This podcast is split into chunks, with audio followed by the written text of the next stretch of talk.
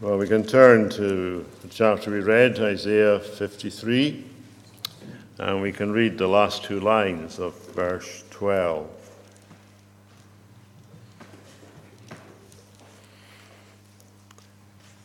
Yet he bore the sin of many and makes intercession for the transgressors.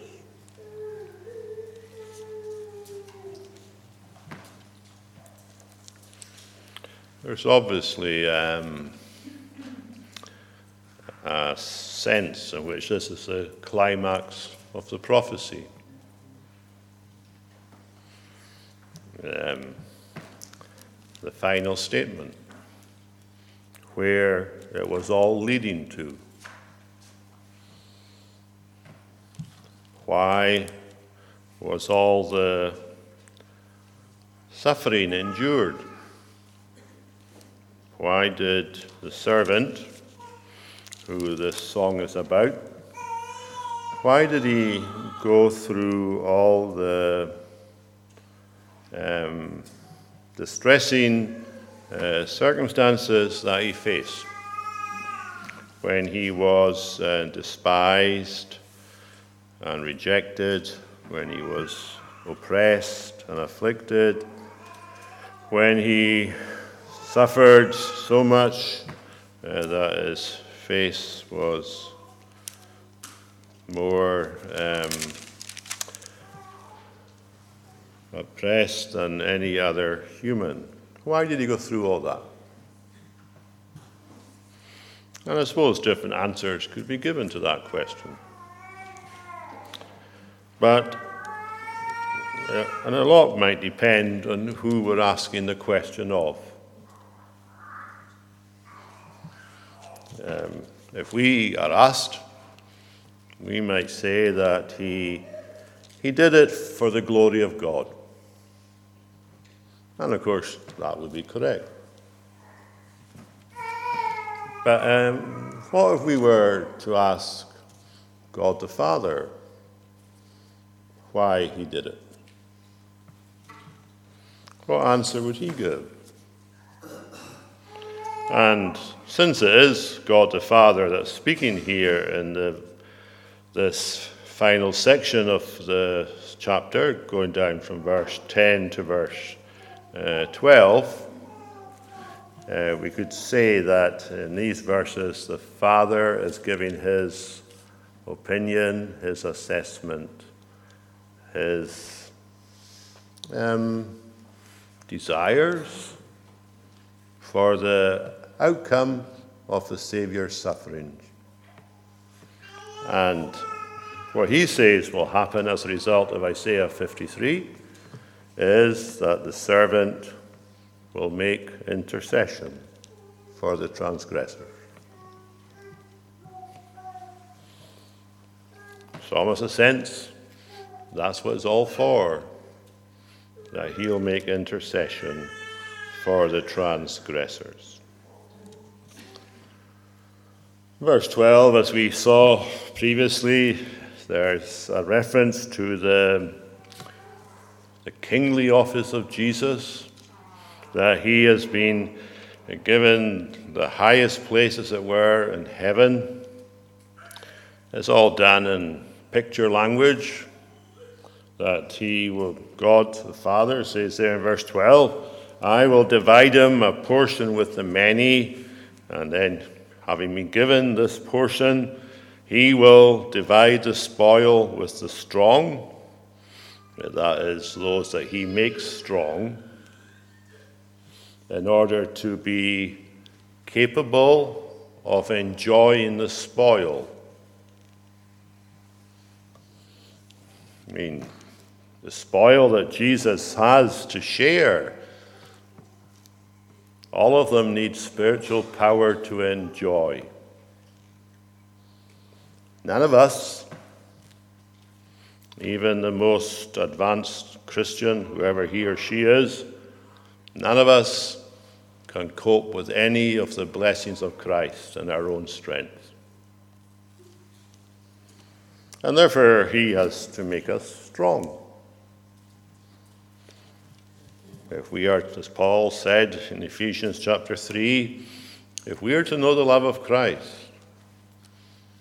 not in some theoretical sense, but if we're to know it experientially, as it used to be said, if we're to know it that way, Paul says we can't know it without being strengthened with might by his Spirit in the inner man.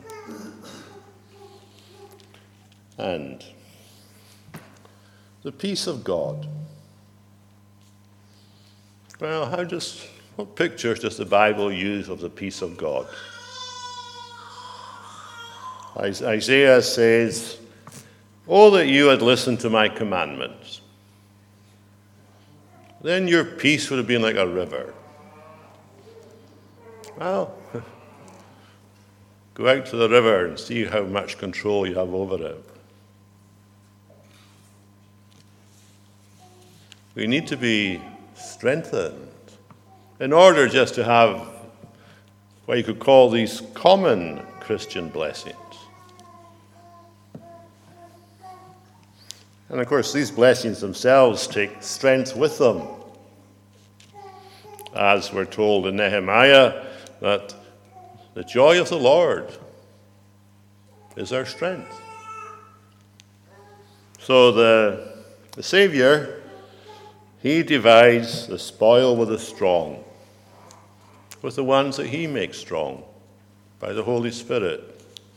Because greater is He that is in us than He that is in the world. So there's no real reason why we should not experience Jesus dividing the spoil, as Isaiah puts it here, with the strong. It's his mission. It's why he's been given this role to just do this. And that's what he does as a king. And as he told his disciples after he rose from the dead, all power is given to me in heaven and on earth. Go, therefore, and make disciples of all the nations. And if we had been standing there listening to that, we'd have said to ourselves, We have never heard anything so ridiculous in our lives. How can these 11 men go and make disciples throughout the world. Most of them didn't even know what the world looked like. They had never been out of Palestine. And of course, left to themselves, they wouldn't have done anything. But Jesus said, I am with you all the days. And therefore, he did it through them. The great king. And he's still doing it. The most active person in the world today was Jesus. And it's good for us to remind ourselves of that. But what else was he doing today? And one answer is given here makes intercession for the transgressors. And we know that when he was on the cross, and when he was numbered with the transgressors, he um, prayed for the criminals, for sorry, for the soldiers. Father, forgive them, for they know not what they do. And we know that that prayer of intercession was answered because later on that day, uh, these soldiers confessed that he was the Son of God. And indeed, on other occasions when he was numbered with the transgressors, we're told he was praying. For example, at his baptism, John's baptism was for transgressors. And we're told that when Jesus uh, went forward to um, his turn, we're told he was praying. And we don't know what he was praying for. And he may have been praying for the other people in the line. Who can tell? But anyway, he was praying for when he was numbered with the transgressors. And as it says here in verse 12, he was numbered with them. But the verb in verse at the end of verse 12 makes intercession is in a future tense. It's what he's going to do in the not at the cross. Uh, important though it was that he made intercession for the soldiers and so on, that's not what's been referred to here. This is what he's going to do after the cross. He's going to make intercession for the transgressors.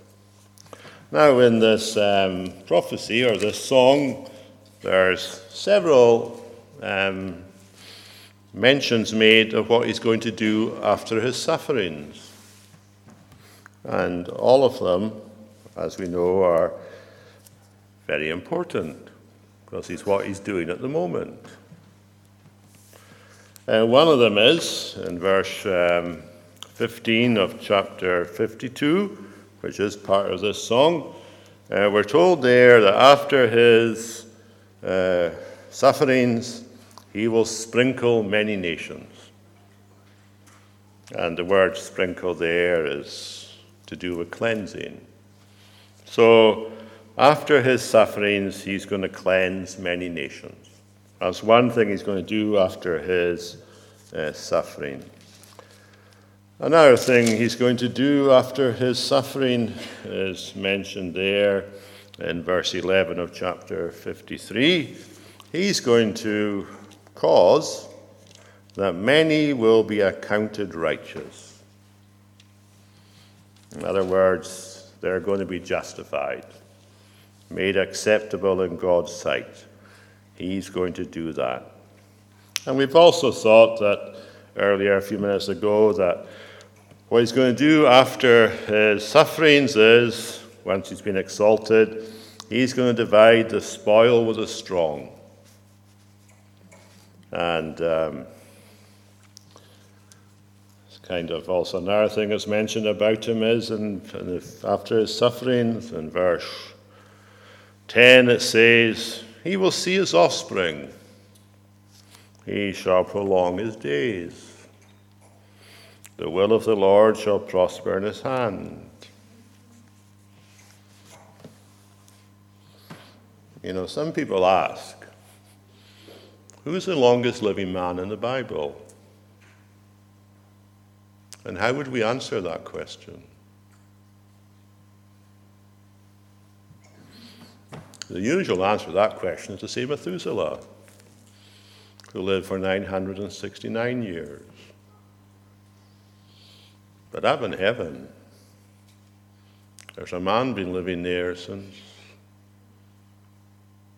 about AD 30. And he lives up there in the power of an indestructible life. Jesus. I know about Elijah, of course, and Enoch. But there's a man in heaven who's living a different kind of life. And from him comes all life, spiritual, that we enjoy. But these things that I've mentioned about him here his sprinkling of the nations, his making sinners righteous, his sharing the spoil with his people, his accomplishing the will of the Lord. Do we think they're alongside his intercession Or do we think they are his intercession? These various things, sprinkling nations, that's sanctification. Making sinners righteous, that's justification. Sharing the spoil, that's supplying the needs of his people.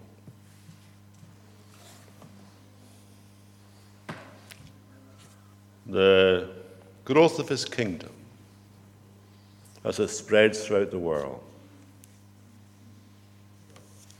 Are these the things that Jesus intercedes about?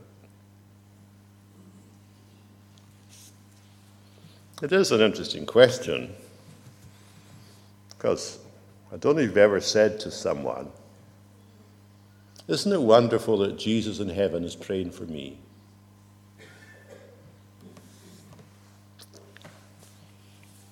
Because that's how we use the word intercession.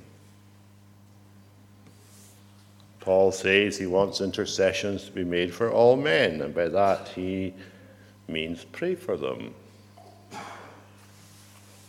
But when it comes to Jesus' intercession, does that refer to his prayers? Well, we'll try and see what the answer to that is. The New Testament's got several verses that refer to his intercession. I'm just going to refer to a couple of them. There in Romans 8, verse 34, um, Paul asks this question Who is to condemn? Well, I suppose the answer to that question is well, the devil might. Or in Paul's own context, the Jews might. But what's his answer to it? There in Romans 8, verse 34. Christ Jesus is the one who died, more than that, who was raised, who is at the right hand of God, who indeed is interceding for us. Does that mean today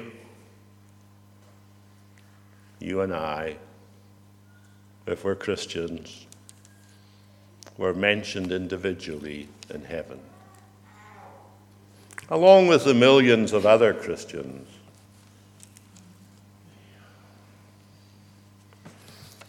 But anyway, Jesus, according to that verse from Romans 8, is constantly dealing with accusations. who is to condemn? And the same idea is stressed in John, in 1 John chapter 2 and verses 1 and 2. If anyone does sin, we have an advocate with the Father, Jesus Christ the righteous. Why do Christians need an advocate with the Father?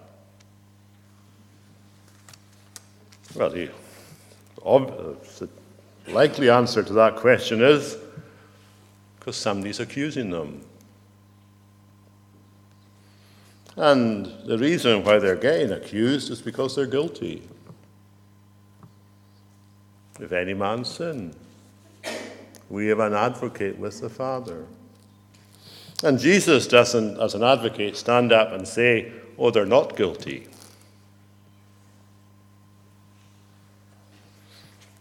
He admits we're guilty. But then he, as John says, as has been our advocate, he's also the propitiation for our sins, the wrath bearer. That's what propitiation means. And he basically, what John is saying, that Jesus just says every time any of his people sin, which of course is billions of times. if we add them all together.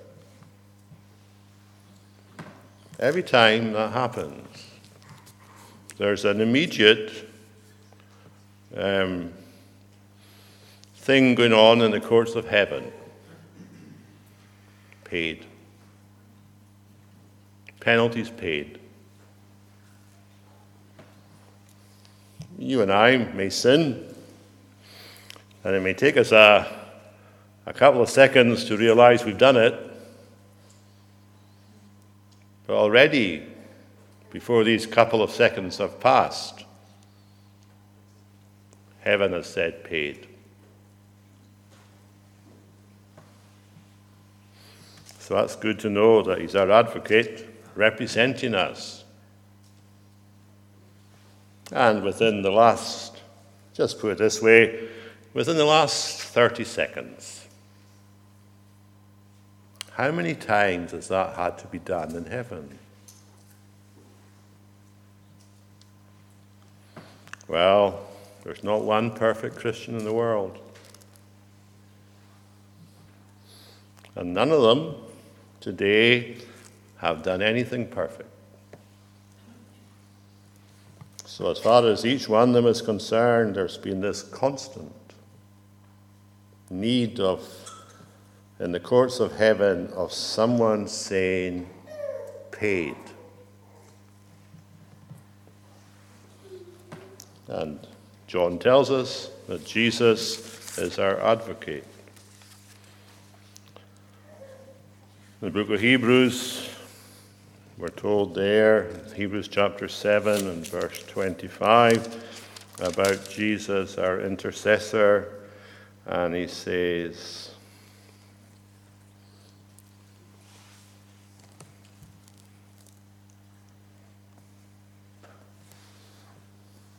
that he is, we have got the wrong verse written down here, but anyway, that's it.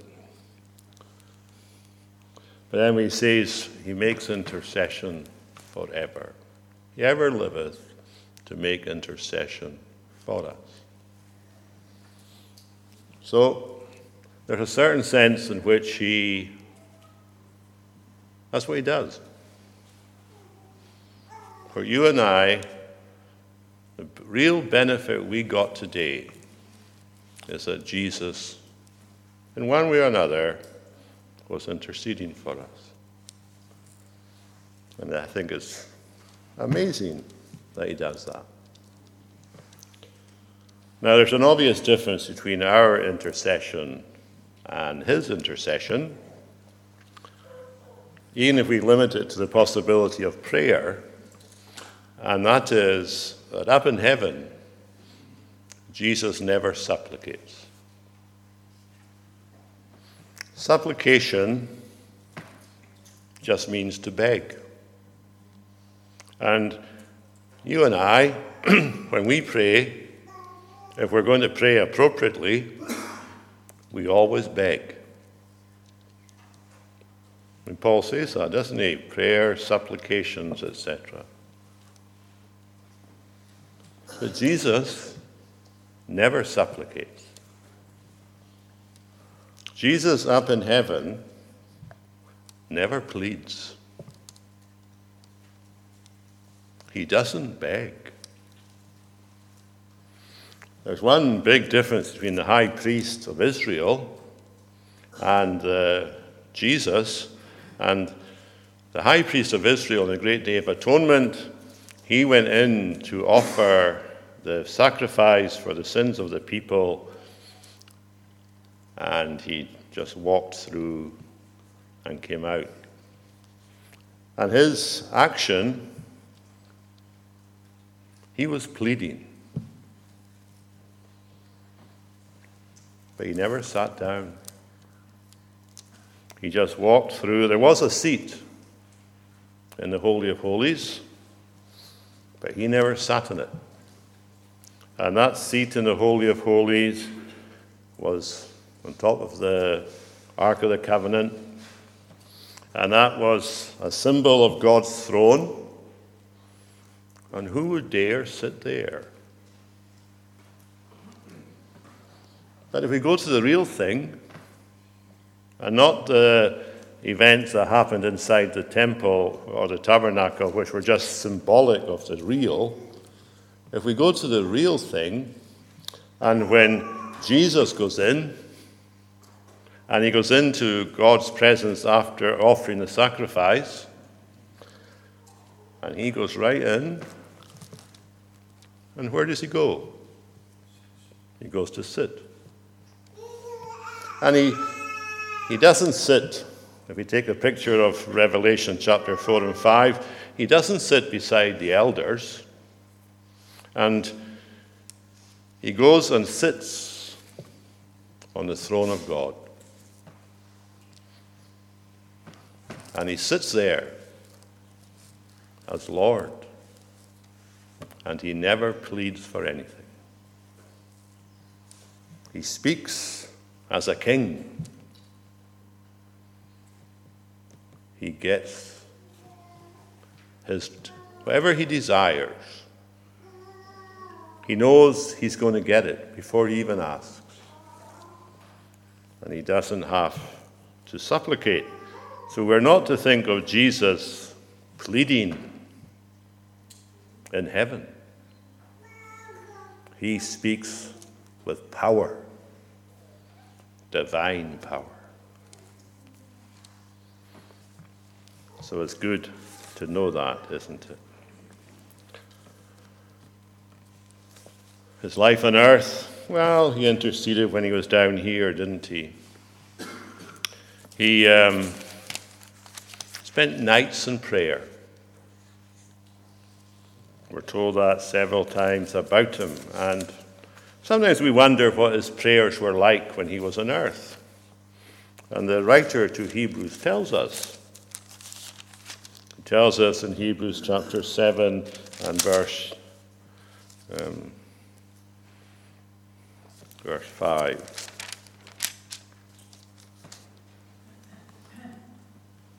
Oh, verse 25.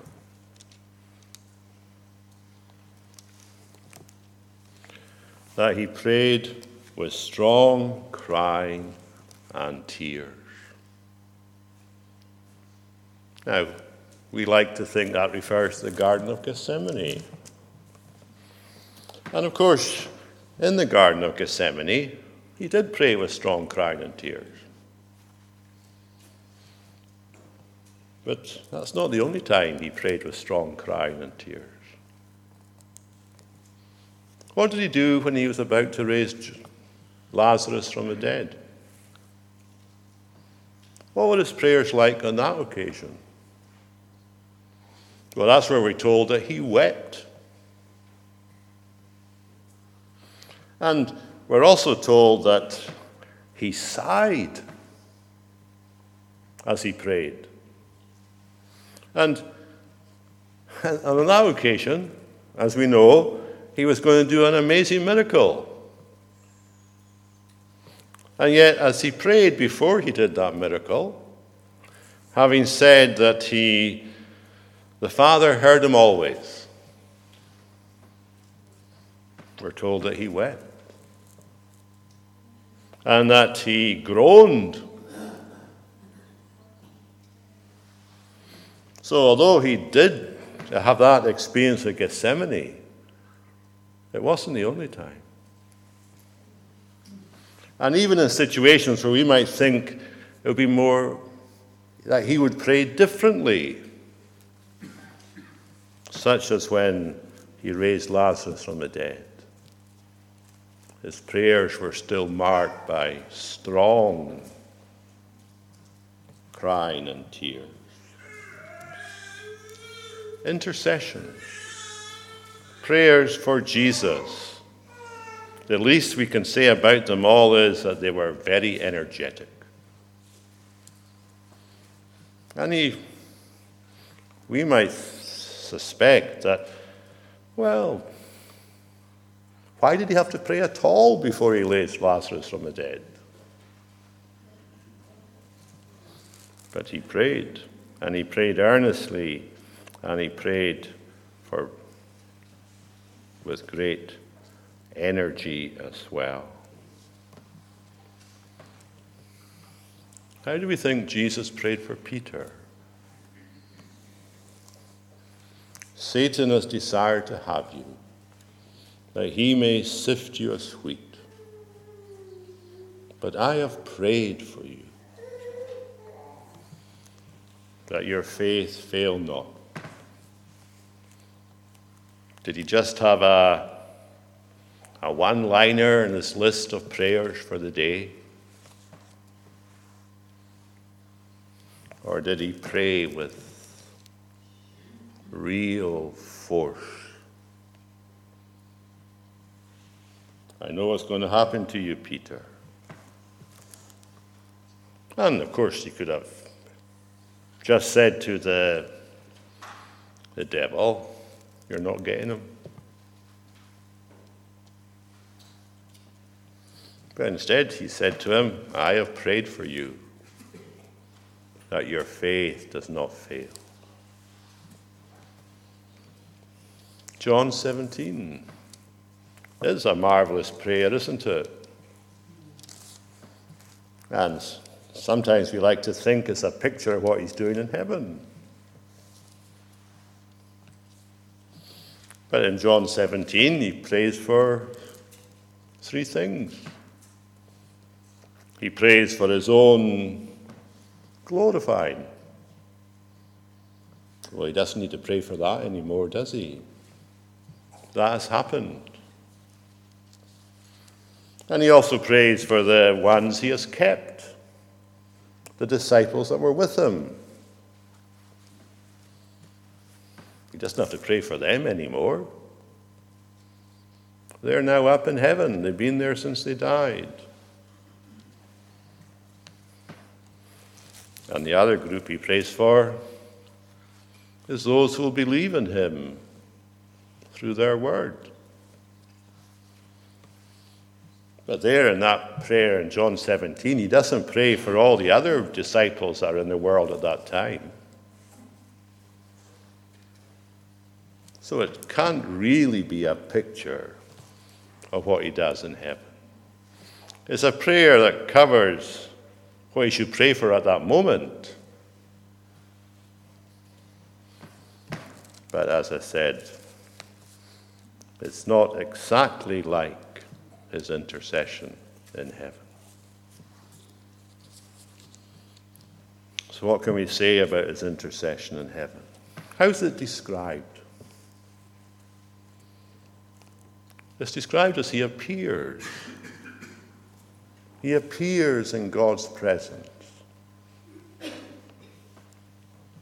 He appears there for us. It's His physical presence there in heaven. That's what His intercession requires. He is there.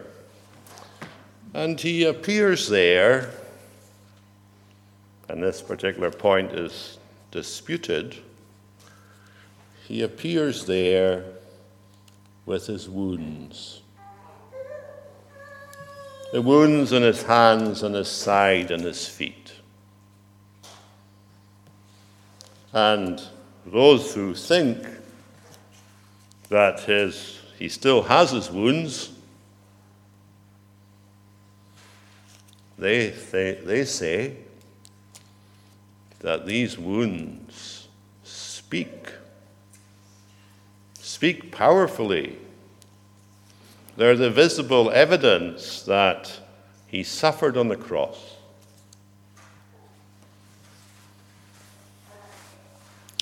I was reading about that this afternoon. Do you know when the people started thinking that his wounds spoke in such a way? Started in the 5th century.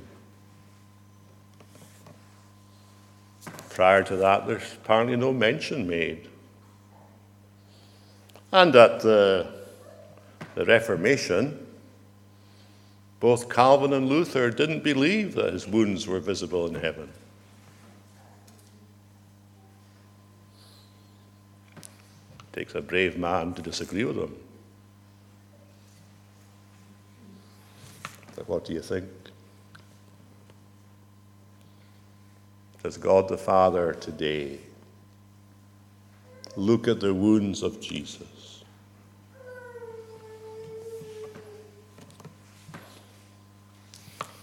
Is that the voice? The voice that says, Forgive them.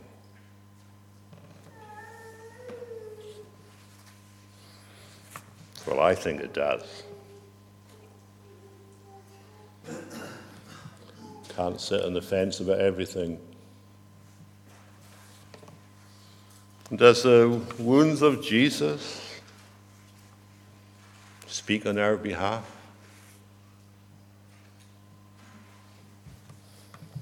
There in Revelation chapter 5, as he makes his way to the throne, the Lamb who's been slain, freshly slain, is the literal meaning of it. And as he ascends the throne, and the crowd, the heavenly host, are standing watching him, what they say about him is that he's worthy because he was slain. And uh,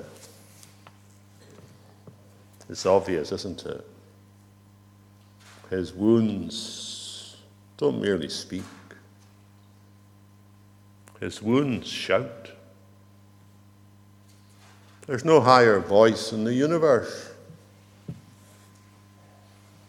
Our great intercessor,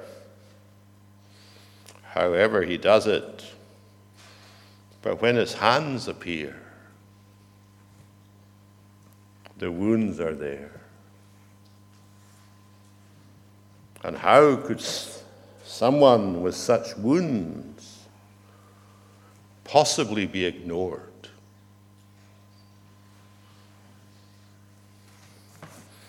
So he intercedes.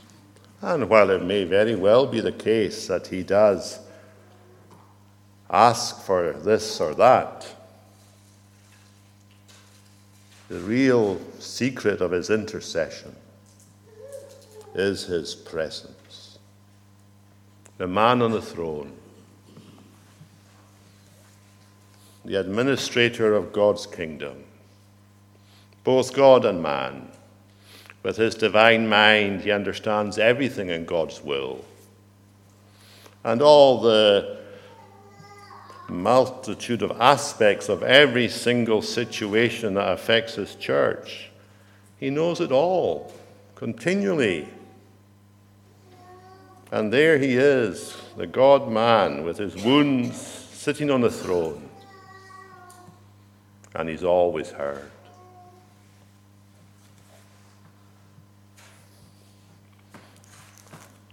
It's good to think about it. The sufferer highly exalted. And the most attractive sight in the whole of heaven is the wounds that he carries.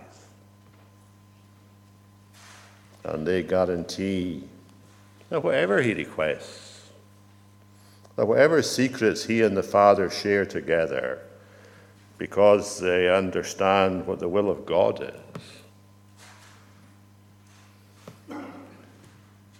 He gets his heart's desire,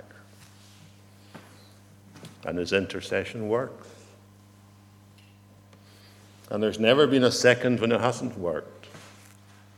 All the way down through the last 2,000 years, his constant presence there in heaven has guaranteed that God's will will be done on earth.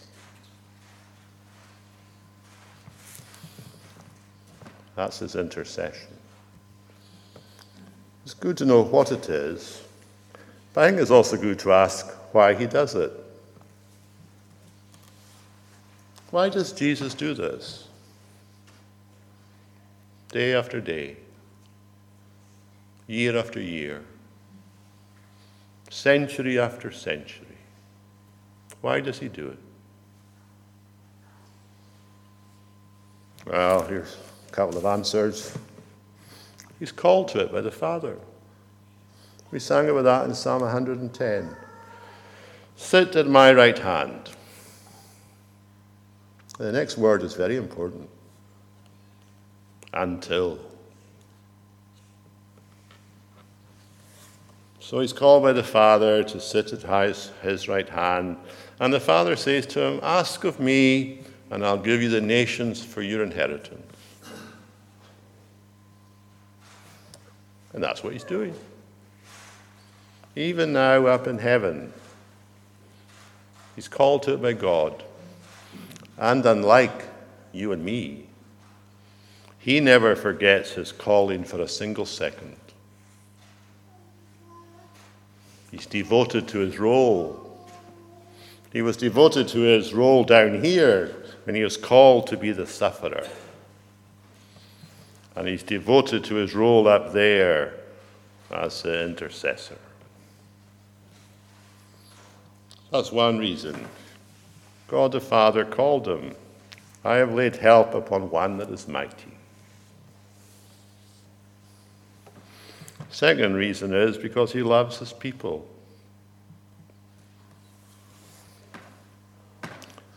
In the heart of Jesus at this moment, whether we think of his divine love or his human love, in the heart of Jesus at this moment, there's a reservoir without limits. Love so intense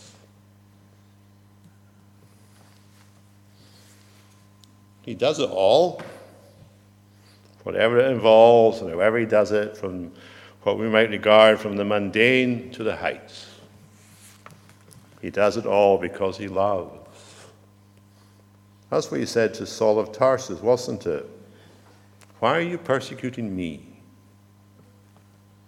The ones I love. So Jesus loves me It's true. He loves me as he sits on the throne and works everything for our good. So he's called to the role and he loves his people and he actually enjoys it. That's the writer of Hebrews says. It was because of the joy that was set before him.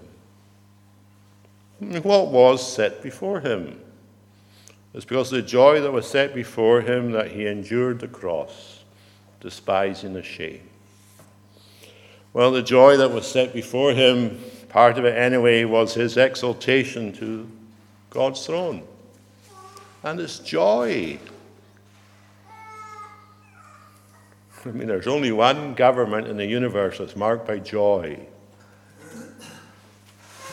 And Jesus up there, he enjoys building his church. You know, he's never come across a useless stone that he wants to throw away. He just delights in placing it in and each of us, if we're in this building, we've got our location in the stone, in the temple. And nobody else can get it. It's our position, and Jesus up in heaven gives it to us. Part of his role up there as our intercessor. He enjoys it. And whenever we think of Jesus today, we are to think of him as having the joy that was set before him. And we're not to judge him up there by what things are down here.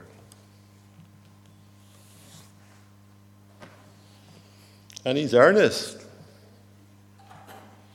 100%.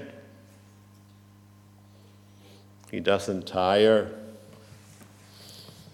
He puts all his energy, he's given the Spirit without measure, and he's just doing all this. I read this comment that somebody said, Stephen Charnock.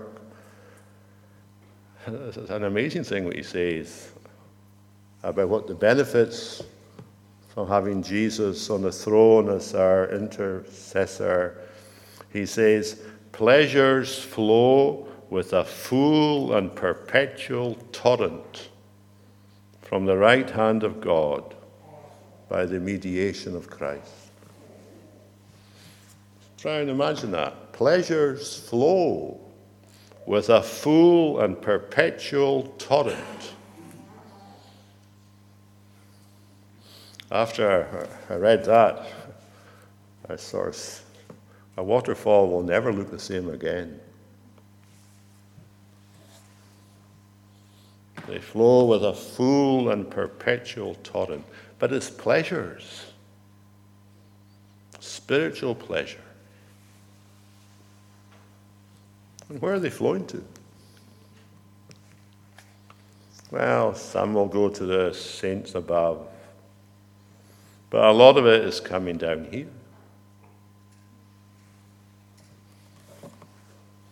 My joy I give to you, said Jesus.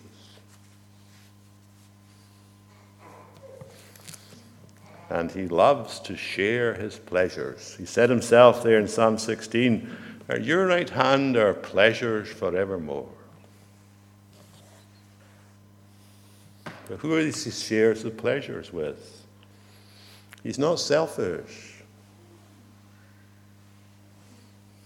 But from him comes his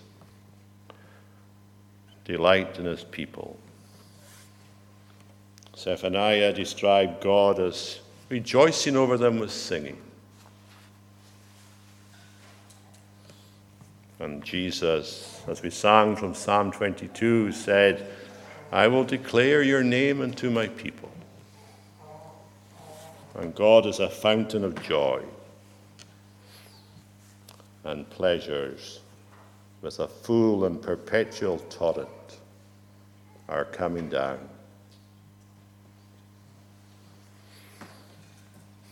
So, today in heaven, I think this song is telling us that Jesus prays that the unrighteous will become righteous. And he prays that as he shares his spoil with his people, they will be increasingly satisfied with his bounty. And as he looks at his church, and as he considers the, what's going to happen to it in the future, he sprinkles the nations. And they keep on coming in. How many were converted today? Who can say? But they were converted because we have an intercessor who's never refused.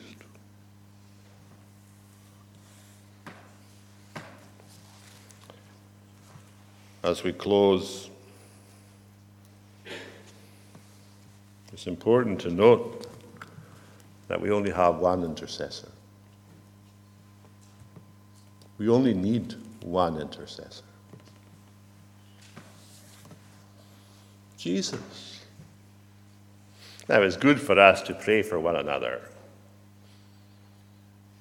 but our prayers are nothing if Jesus doesn't own them. Something is not answered because a hundred people pray for it, or a thousand people pray for it or even if a million people pray for it.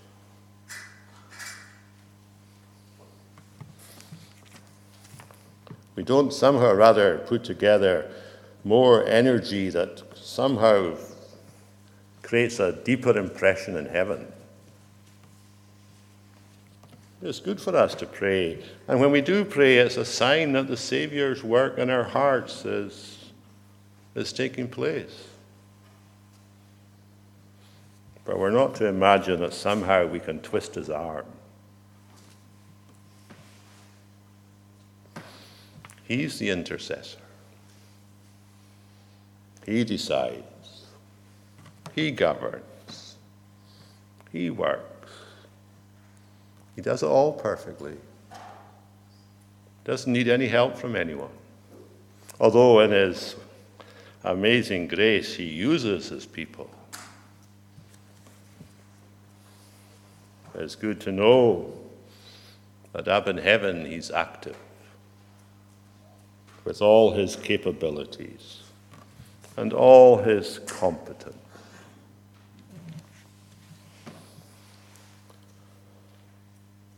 He remembered us on the cross, and He remembers us on the throne. And He remembers us in each with the same intensity.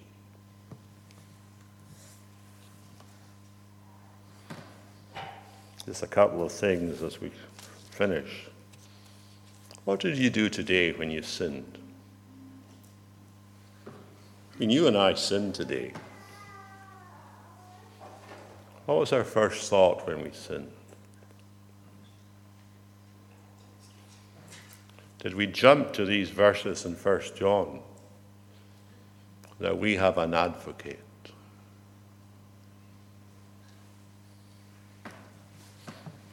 If we didn't, why not? That's his role.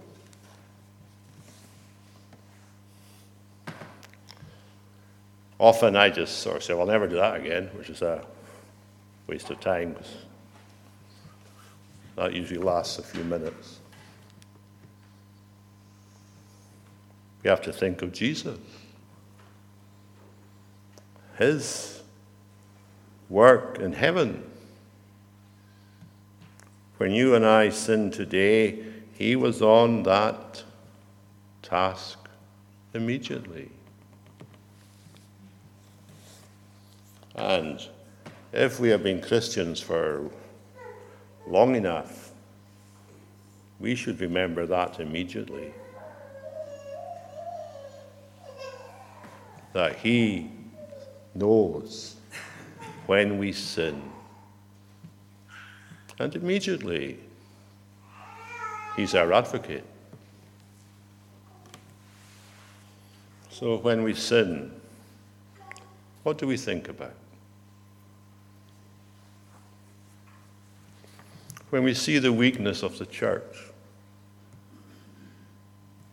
what do we do? Start devising some kind of super plan? How do we know it's a super plan?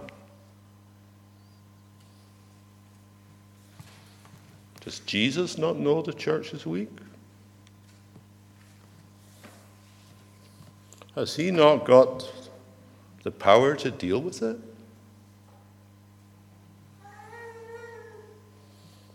Is the Christ of Pentecost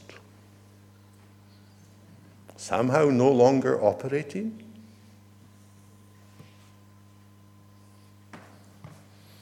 Of course, we're weak. But when was the church ever anything else?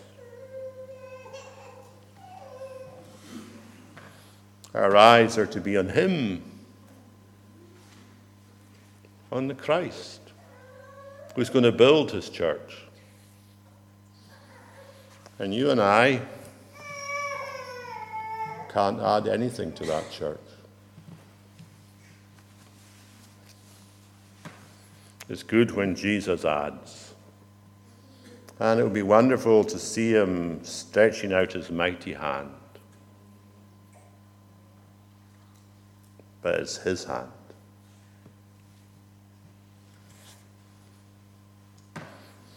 And our prayers is the final thing.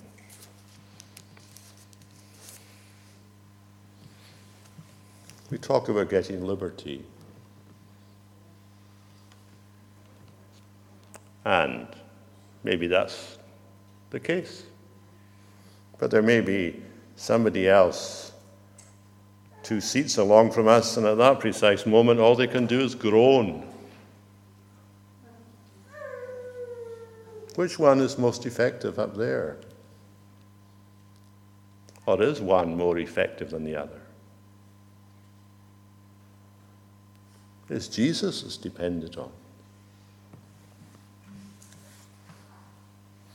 We have an intercessor, a marvelous intercessor,